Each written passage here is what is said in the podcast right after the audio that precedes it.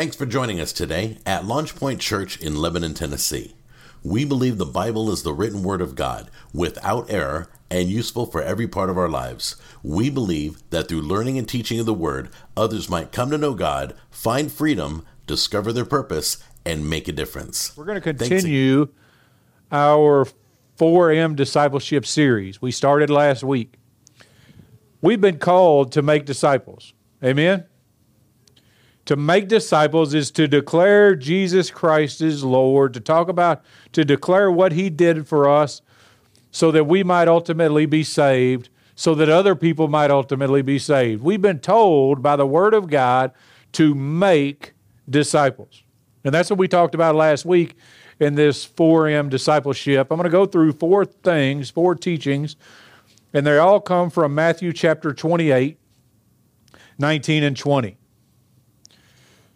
If you want to know how to reproduce yourself and God in you, this is what the Word of God tells us. Jesus, before his ascension, said to his disciples, Go therefore and make disciples of all nations.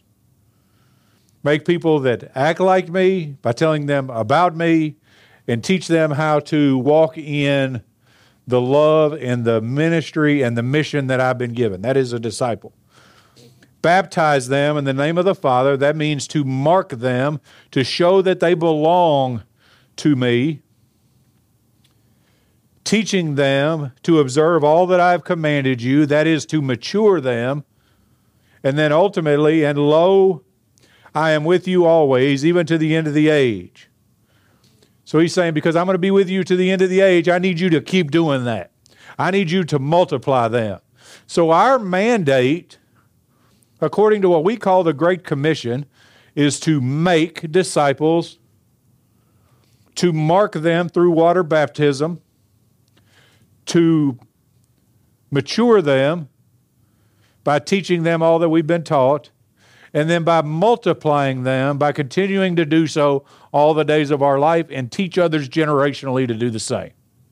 Amen? And so that's what we talked about. That's what we talked about last week was the make them peace. Today, I want to talk to you, to you about marking them. That is to baptize them. We've been told to mark them. The marking process shows physically who we are, who we belong to. But we're not the only culture in the world. Most cultures, in fact, have a marking thing that they do. They have a marking process. The Polynesian islands all have tattoos and markings to prove their ancestry, their rank amongst the elders, all of these things. They are marked to show that they belong. Not only that, but in, in regard to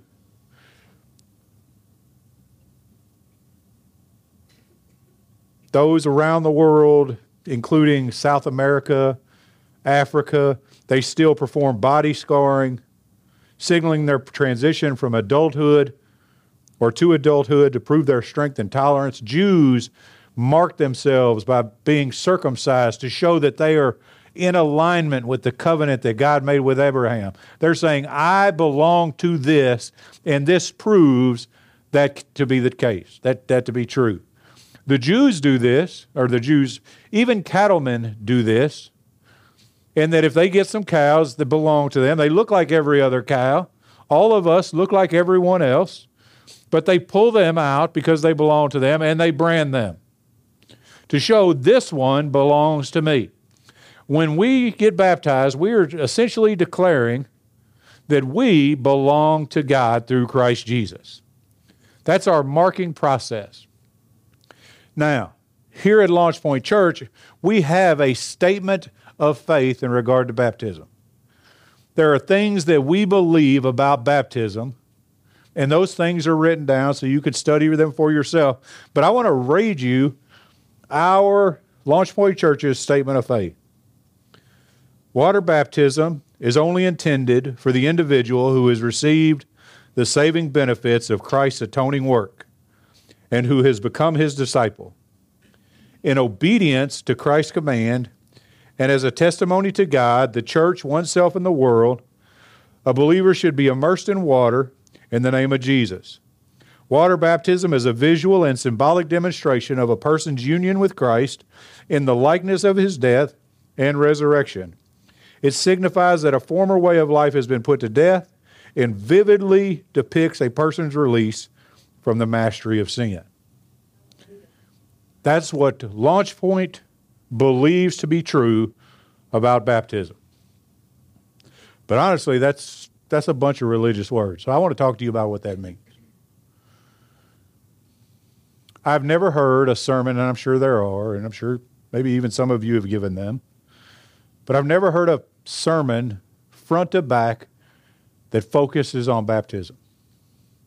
And I think that's the reason why there's so much confusion as to the who, what, when, where, how, why in regards to baptism. We're not taught why we should be baptized. We're not taught when we should be baptized. We're not even taught largely who should be baptized. But these things we need to know. Not only so that we will know whether or not we're being obedient, but so that we can communicate these truths to other people. Because whatever God has decided to do in you, He expects to do through you. Uh, God is not giving me anything that He's not expected me to pass on to someone else. The salvation that I have was given so that I might show His glory, declare the name of Jesus, so other people might be saved too. Everything God gives me, my finances, is designed for my benefit, but through me to the benefit of others. And so I want to talk, I want to spend some focused time talking about what it means to be marked in water baptism. Normally I do uh, exegetical preaching, which means I go line by line, verse by verse, word by word, sometimes comma by comma, which is very frustrating to y'all, I'm sure, but I believe that you can't make the word say what it doesn't say, and you should be very strict in adhering to it. And so, I, for that reason, a lot of times I'll avoid topical teaching. Not necessarily there's anything wrong with that, it's just not my preferred style. Except for today, because I want to, I'm going to give you a topical preaching about baptism. And I have to do that because there's, across the landscape of the New Testament, lies the truth of the who, what, when, where, how, and why we are to be baptized. And so I'm going to do this in three bullet points. And here they are. Here's the first one Water baptism is commanded, confirmed, and demonstrated within the Scripture. Water baptism is commanded, confirmed, and demonstrated within the Scripture. I want to talk to you real fast about what is normative behavior. And today's going to sound a whole lot more like a teaching than it is a preaching, but I want you to, I want you to know. When I say what is normative behavior, I mean what is normal within the confines of Scripture. What can I prove I should expect from God in regard to Scripture? So let me explain by, by giving you the converse. If, if I'm a believer, I can't expect that God, because it's not normative behavior in Scripture, is going to stand the sun still in the sky. That only happened once for a very specific reason. There's no reason for me to think that I can walk in faith believing that God is going to stop the sun. Everybody got that? There's a single instance for a single purpose. There's no real reason to believe it's normative behavior. God parted the Red Sea. He parted the Red Sea once for a purpose. There's not an expectation that that's normal behavior for all believers. We're probably not going to go up to the lake here, put our stick in the water, and expect God to part the lake because it's not shown in Scripture as normal behavior. None of us are likely to be able to grab a stick, hit a rock, and expect water to come flowing out of it because God did that once for a particular purpose. Does everybody understand what I'm saying? There are things that God does just to show the majesty and magnificence of who He is. But there are things that can be considered normal. And so we have to look across Scripture and ask ourselves is baptism normal behavior for the believer, for the person who has confessed Jesus Christ? And the answer to that is yes, because we can find in Scripture in three different places, several more, but I'm going to focus on three, where Jesus commanded it, Peter confirmed it, and Philip demonstrated it. And so let me let me do that. First, Jesus commanded it. I've already read this text to you, but he says, Go therefore and make disciples of all nations, baptizing them in the name of the Father and the Son and the Holy Spirit. As a command, our obedience is required of us. Jesus said, This is a command for you that you do this. It isn't a if you want to, if you feel like it, if it's comfortable or convenient for you. The Bible says Jesus commanded them to be baptized. And so our only obligation to a command is to be obedient. That's really the point I'm getting to in this command piece. If Jesus said, be baptized, then the one, there's an expectation that we should be, and that we should be obedient to it. I don't have to pray about whether I should get baptized. No more than I should pray about whether I need to pray, or if I should pray about whether I'm going to read my word. If the Bible says you should do it, you should do it. I go ask somebody, or can you serve at the church? You shouldn't ask, you shouldn't tell me I'm going to pray about whether God wants me to serve. Now, you may pray about where God wants you to serve, but the fact of the matter is, all of us were placed in this body to serve. That's what makes the body whole and complete. So I don't. Ha- you shouldn't have to pray about that. You should just be obedient to the fact that you've been called to serve. And I tell people all the time, best way to figure out where you should serve is serve somewhere until God shows you. So Jesus commanded it. We're required to be obedient to it. Now, baptism doesn't save us, faith in grace saves us. Amen? But obedience proves us. Let me read this text to you John 14, 21. He who has my commandments, and we have them, this is the Word of God, the commandments of God are the Word of God. He who has my commandments and keeps them is the one who loves me. Remember, I told you it doesn't save you, it does prove who you belong to. If I say I give my life to the Lord, which is to say Jesus Christ gets to make the decisions in my life based on the Word of God and the Spirit of God, if He determines the path that I take, and then I decide not to take, take the path He told me to take, then it proves probably that I don't understand Lordship and need to have that conversation again or revisit that. But baptism itself doesn't save you, it proves you. So he says, and I start again He who has my commandments and keeps them is the one who loves me. And this is the beautiful piece. And he who loves me will be loved by my Father. So he's saying, if you'll keep my commandments, you prove who you are, but also my Father will reciprocate that love to you. And I will love him. And Jesus will reciprocate that love to you and disclose myself to him. That is one of the most beautiful pieces of Scripture in all of your Bible, I think.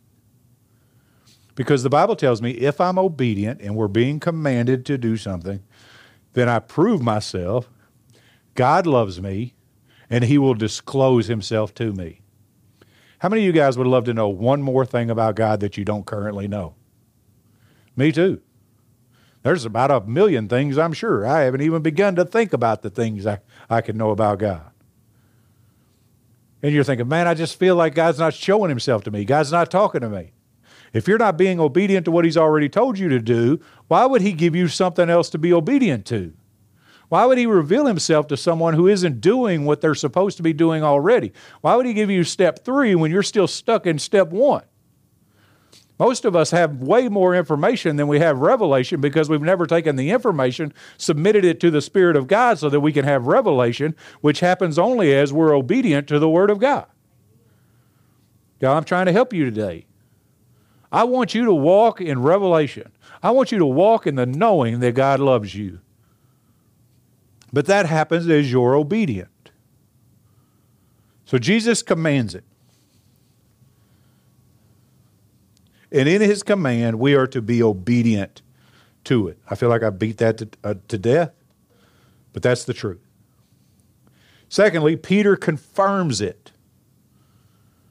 And having preached the first sermon on the day of Pentecost, declaring Christ Jesus to those in attendance, in Acts chapter 2, the, the, the, the Holy Spirit fell. Peter, empowered by that Spirit, stood up and proclaimed the gospel. And in that proclamation, because they heard the gospel message of Jesus, because he took the command to make them seriously, conviction fell on them. You guys ever felt conviction? Some of you may not know what that is. Conviction, I there's it's hard to describe it. It's like an elephant sitting on your chest. Where for whatever reason, you know that that pressure on your chest isn't going away until you call out the name Jesus. Your heart starts racing inside of you like you just saw the woman that you're about to marry and fall in love with and you can't explain it, you just know Jesus is the answer to the way that you're feeling. That's conviction. And that crowd of people came under conviction. The Bible says, well, when they heard this, the gospel, they were pierced to their heart. David says his conviction was such that it felt like his bones were breaking inside of his body. And said to Peter and the rest of the apostles, Brethren, what shall we do? This is an appropriate response to a revelation of Jesus. Conviction, and then ask, What is it I should do? Most of us need to spend more time asking God, What is it I should do when we feel conviction? Not blow it off, not slip away from it, not try to avoid it, but dive head first into it and ask God by the power of His Holy Spirit and wise counsel and the Word of God, reveal to me what it is you want from me. And he said, Brother, brethren, what shall we do? And Peter said this Repent, and each of you be baptized in the name of Jesus Christ for the forgiveness of your sins, and you will receive the gift of the Holy Spirit. So they heard the gospel. They they were convicted. In their conviction, they wanted to know what they should do. He said, Repent, because only Jesus can save you, and be baptized. And you'll be saved, and you'll be filled with the Holy Spirit. Man, we need more of that. Amen? So Peter confirms this truth. And then finally, Philip demonstrates this truth. In Acts chapter 8, let me turn there real quick. Acts chapter 8, Philip is in the middle of an incredible time of ministry. It says that he's having a lot of success in ministry. And then God calls him out of that success and tells him to go into the de- desert where he's going to meet someone. I want to talk about Pete Philip's faith for a minute. Philip was seeing probably hundreds, if not thousands, of people through his ministry come to the Lord. And God said, I want you to leave what you call success and go meet this guy. Makes us redefine our parameters of success, doesn't it? Our metrics are off. I got a friend of mine that pastors a church of probably 15 people. His job is to faithfully pastor those 15 people. If God sends him a thousand, so be it, but his job is to tend to the people that he's been directed to. We got to figure our metric. But anyway, so he has this incredible ministry sets it down, goes into the desert as he was commanded to, where he meets a eunuch, a very prominent man. And he walks up to him, runs up to him, according to the word. He sees him. He's like, Oh, this is the reason I came here. So he runs up to him and he sees him reading a scroll. Turns out that scroll, according to the quote, is from Isaiah 53. And Peter asked him, he said, and I'm paraphrasing, you can read it in chapter 8 if you'd like. Peter asked him, he said, You know who you're, you're reading about? And he said, How can I know unless someone tells me? And it says, starting from the very beginning, he started telling him about Jesus and who Jesus was and how Isaiah is talking about Jesus. And essentially just, just develops the chapter 53 out of Isaiah so that you can clearly see Jesus and what he did. And this is the, this is the eunuch's response.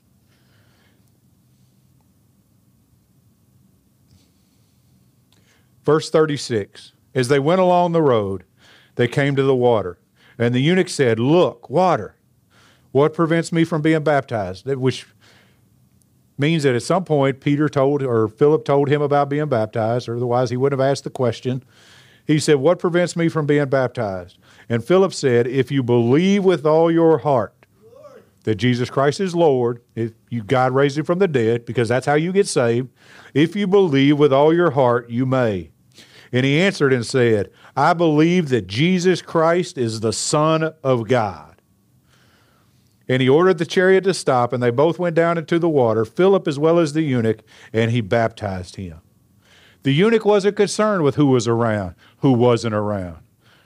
He was a prominent guy. There was probably many folks on that caravan with him through the desert. But he didn't care about them. He cared about, cared about being obedient. He didn't care about about the fact that the water wasn't clean, the water wasn't pure, the water was probably muddy because it was in the middle of the desert. He didn't care about any of those things. You know what he cared about? He cared about being obedient to the command of God. That's what we should be caring about. When I ask people, have you been baptized? Well, I've been waiting on an opportunity for my for my mama to be here. I'm waiting on an opportunity for this to happen, or I need to make sure that I've done this first or that first. Let me tell you, if you're always waiting on something, you're going to always be waiting on something. It's just the way that it is.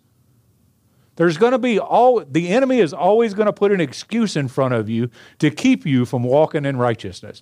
And if you continue to allow him to do it, that thing will always be there, albeit sometimes it may be a different thing. Something will always be in the way. So Philip demonstrated it, but first Jesus commanded it and Peter confirmed it. You know what that means? That means we have all the information we need to know that that's normal behavior for a Christian, that all should be baptized. Mm, it's good. But what did Philip tell the eunuch that made the eunuch believe? He told him about the sufficiency of Christ. Number two, water baptism confesses the sufficiency of Christ's work. Let me go to Acts real fast. I'm sorry, Romans chapter 6. 1 through 6 reads like this What shall we say then? Are we to continue in, the, in sin so that grace may increase? May it never be. Y'all, can y'all smell Paul's sarcasm on that? How shall we who died to sin still live in it? Or do you not know that all of us who have been baptized into Christ Jesus have been baptized into his death? Therefore, we have been buried with him through baptism into his death, so that as Christ was raised from the dead through the glory of the Father, so we too might walk in newness of life. For if we have become united with him in the likeness of his death, certainly we shall also be in the likeness of his resurrection knowing this, that our old self was crucified with him in order that our body of sin might be done away with, so that we would no longer be slaves to sin, for he who has died is freed from sin. That's a lot of theology, man. Let me explain to you what that's saying. It's saying that Jesus is enough to kill the old you. The work that Jesus Christ did His death, His burial, His resurrection not only saves you, but gives you a hope for an eternal future. He accomplished everything necessary to get you from where you were in your flesh to where you should be in your spirit to where you are going in your hope. Everything from start to finish begins and ends in Jesus Christ, period. And because of that, we shouldn't use our grace as an opportunity to sin because the sin nature in us is dead. To walk in our sin nature is death. To walk in our flesh, according to Romans chapter 8, is death. But to walk according to the Spirit is what? Life. That happens not because you're good. That doesn't happen because you deserve it. That doesn't happen because you did such and such or thinking about doing such and such. It happened because Jesus Christ decided that he wanted to love you, pour his love out on you, die on a cross so that he could be the sufficient atonement, redemption, and sacrifice for our sin. That's what should motivate us to get in the water, saying that I was this guy. I was this death walking around. But I have determined by the power of the Holy Spirit and the work of Christ Jesus to be buried in who I was and because I now belong to Jesus, walk in the newness of who He is. Man, we should be excited about that. All of us should just want to go take a swim. People say, I got baptized a long time ago. I'm thinking, man, I need to get baptized every week. You know? I'm thinking, really, what am I doing? I'm saying, God's still sufficient. Who I was last week ain't who I am this week. Who I'm going to be next week isn't who I am this week. God is good. But let me tell you, we have a responsibility to it. Galatians 2:20 says this, I have been crucified with Christ and it is no longer I who live, but Christ who lives in me. And the life which I now live in the flesh, I live by faith in the Son of God, who loved me and gave himself up for me. If we're to be a disciple, we're to live a crucified life just as Jesus was crucified. Matthew 16 24 says this this is Jesus. If anyone wants to come after me, if anybody wants to be my disciple, you got to deny yourself, pick up your cross, and follow me.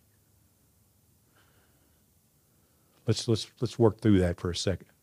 And I know I'm going to run a little bit over, but you know what? This is just good. You'll be all right. To say, deny yourself. What I'm literally saying is set my desires aside. What I want doesn't matter anymore. What makes me happy doesn't matter anymore. What's convenient for me doesn't matter anymore. Obedience to the Word of God in full pursuit with everything that I am of Him is what matters. I'm going to set everything else aside because He is Lord and I'm not. To pick up my cross means to pick up my cross. Doesn't mean to pick up His cross. Doesn't mean to pick up your cross. It means you pick up your cross because your cross looks different than my cross. Your cross looks different than my cross. Because you got different stuff you got to put to death than I got to put to death. Amen? Some of us deal with real issues. But you know what? Can I tell you, Jesus and the power of the Holy Spirit is capable of putting those things to death if we will deny ourselves that which we want and pick up our cross and put whatever it is, whatever those things are, to death upon it and then to follow him all the days of our life. That's lordship. That's what being a disciple is. And it's hard. And if it wasn't hard, you wouldn't need the Holy Spirit to do it. But praise God, He gave you that too. That's our responsibility. But let me tell you, water baptism won't save you. Jesus saves you. Grace through faith saves you. I just want to be clear about that. I don't, I'm not looking for legalism. I'm looking for obedience. But Jesus saved you. Because Jesus is the only name under heaven by which a man can be saved. So, what is baptism? If it doesn't save you, what does it do? It says, I am making a public confession of a spiritual reality.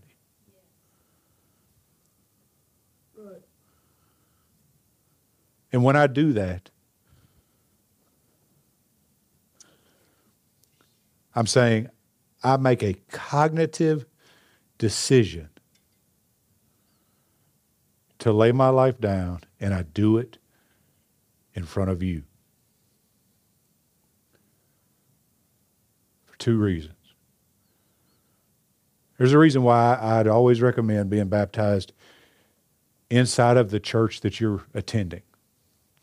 Now, if it's just you and one other dude around, and God falls on you, and you you need to give you need to give your life to the Lord, and then immediately be baptized, which I think you should. And there's only one other person around, so be it. But I think the accountability of the church structure is important. The reason why we do it up here, and I will kind of walk through this when we baptize folks, is twofold. One, it gives me the opportunity to introduce the one to the many. That is, that one to the many people in his family or her family. Which goes to the second reason. Because if you're going to be their family, you have to hold them accountable to family structure. You can't live in my house and not obey my rules. You can't belong to the house of God and not obey the house of God rules. And so if I see a brother out here in town and he's doing something that is opposed to the confession that he's made, both verbally and physically, I should have the confidence to go up to him because we're family and say, hey, man, that's not how Christians walk. That's not how we do in our house. That's what we're called to do. This is who we're called to be. Amen? Finally, the last thing I would tell you is that water baptism is an appeal to the Godhead. Water baptism is an appeal to the Godhead. You guys, have you guys ever heard be baptized in the name of the Father, the Son, and the Holy Spirit? Yeah, you have. I read it to you just a few minutes ago. Have you ever heard be baptized in the name of Jesus? Yeah, you have. I read that to you too. Jesus said one, Peter said the other one. Which one was lying? What are you talking about, Pastor Jim? My church tradition says, in the name of Jesus. Well, my church tradition says, in the name of the Father, the Son, the Holy Spirit. So, which is it? It's a declaration of the Godhead. Whether you say Jesus when you're baptizing or you say the Father, the Son, and the Holy Spirit when you're baptizing, the fact of the matter is, me as the person baptizing you, that's not my declaration to make. That's your declaration to make. You're being baptized in the name of the Father, the Son, and the Holy Spirit, or in the name of Jesus, which is to say the Godhead. In baptism, I am declaring and appealing to the Father who had a plan for my salvation. I am appealing to the Son who fulfilled the plan for my salvation. And I am appealing to the Holy Spirit who has empowered the plan for my salvation. Amen? We got to stop quabbling and squabbling and worrying and arguing about, well, you should do this or this little thing or that other thing. Let me tell you, you give your life to the Lord and you'll be obedient water baptism. Let God work it out. If you think what I say while you're being baptized means whether or not your baptism sticks, you don't understand baptism. I'm saying, God, thank you. Thank you that you had a plan. Ephesians 1 4 through 5. Just as He chose us in Him before the foundation of the world, that we would be holy and blameless before Him in love. Why did He do it? Because He loves us.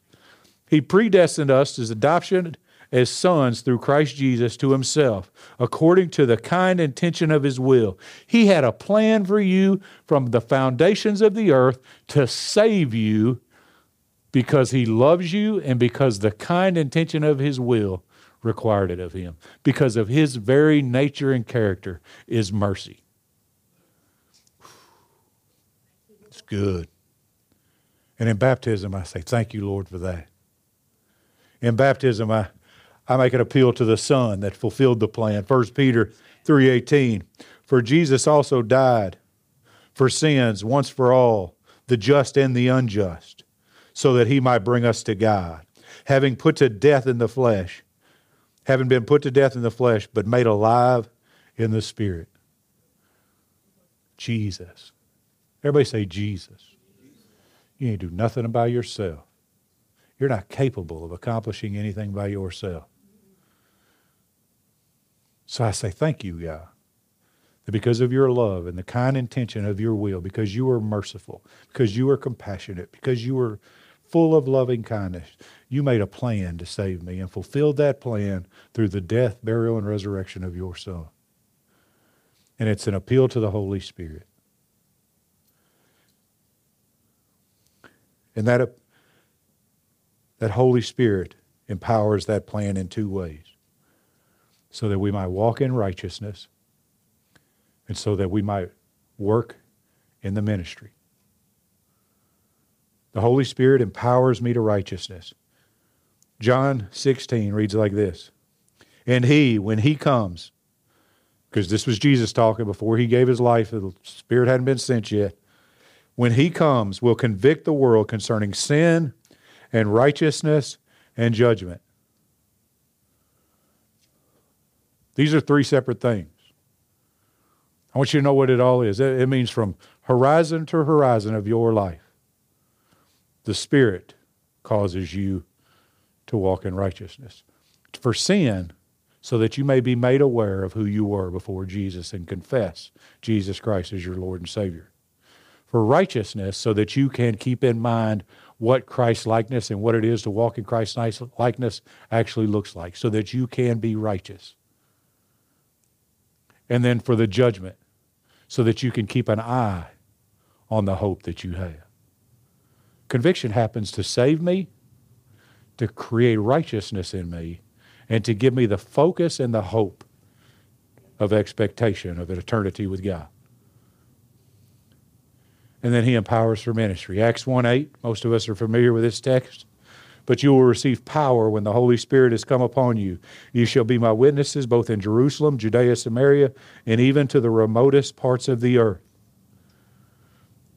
Isn't that interesting? That that which God has decided to do in you, He expects to do through you. Discipleship's not about us. It's about the people that haven't come to Him yet as we pursue together. Amen? And so I, I make an appeal to you. Have you given your life to the Lord? Have you been baptized? Because the Bible commands that we be baptized. But you know what? You can be baptized all day long.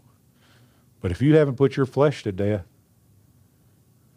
you're not accomplishing anything. You're just getting wet. You got to be saved first. You got to make a declaration of Jesus Christ as Lord, believing in your heart that God raised him from the dead first. That's the spiritual reality of the physical demonstration. And if you haven't done that, today's the day. Some of us, probably most of us, have confessed Jesus Christ as Lord. Maybe even all of us. But there may be some of us that, even though we have, we have drifted away. You guys ever fall asleep in a pool on a floaty? Uh, right on. Like I, I go to sleep and I'm on this side of the pool and I wake up and due to no effort on my own part, I'm on the other side of the pool. That's how spiritual drifting happens too.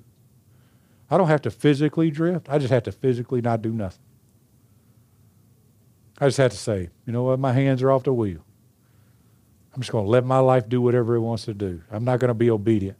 And you will find yourself on the other side of that pool. So some of us need to give our life to the Lord, perhaps. But some of us may need to give our life to the Lord again and ask Him to take control back where we've released it. Amen.